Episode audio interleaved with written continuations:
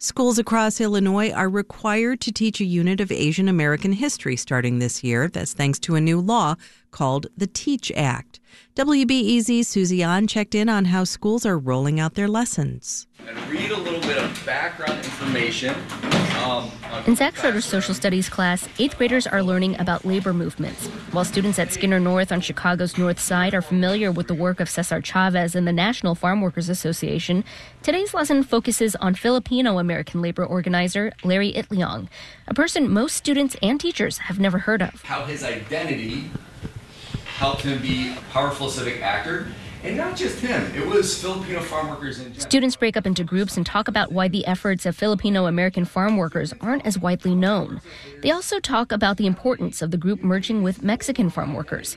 Student Ashling Panchwani didn't know about the Filipino farm workers until this lesson. I think it's very important. I'm glad that we have it, um, and I think it highlights a lot of stories that maybe weren't as prominent that maybe need to be highlighted more.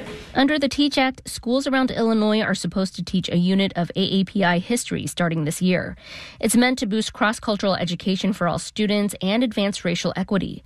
Schools can take different approaches. Schroeder is weaving Asian American history throughout the year rather than one unit. This lesson today, it talks about the labor struggle and how integral not just Asian Americans, but Latinx people, Mexican American people were together. And so I think it's just natural to smooth that out throughout U.S. history. Schroeder says the more lenses you can add to history, the richer it becomes.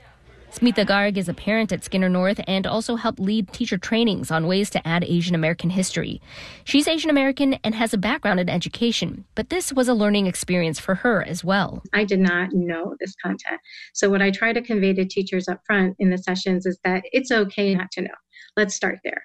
You know, let's give ourselves grace for what we don't know, but then also hold ourselves accountable for learning here on out. Garg says she's done trainings for entire school districts and even individual teachers from outside the state have signed up.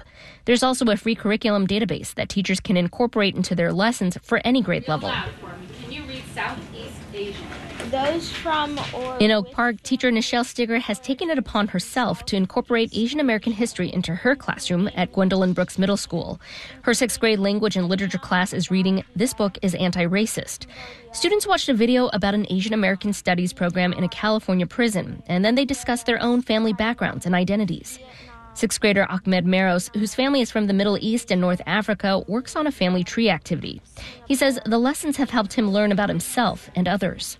it's not just like reading a book and then like answering some questions.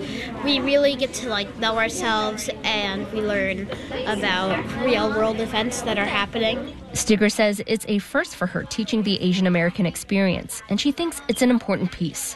We didn't talk about Asian Americans at all, except for when the the trauma was happening in the news, and that was the only time we talked about it. But we didn't do a lesson or take a moment to read a poem. She says the history department at her school is still developing its Asian American unit, but she thought it would be a misstep to teach anti racism and not include the Asian American experience. Just because we're all people of color, our stories are not a monolith.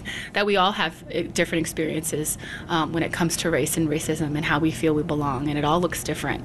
And it's important for us to to really understand that and, and hear it. Smita Garg says through this process, she's realized how much was missing from her own high school education during the late 90s. American history was, you know, the history of old white men, you know, and that's what it was. And I think I started to understand why I didn't like AP US history. It's not that I couldn't attain that, you know, it's not that I couldn't get to that level, it's that I just didn't like it. I didn't feel connected to it. She hopes teaching about the diversity of the Asian community helps all students feel better connected. She says Asian American history is American history. Susie An, WBEZ News.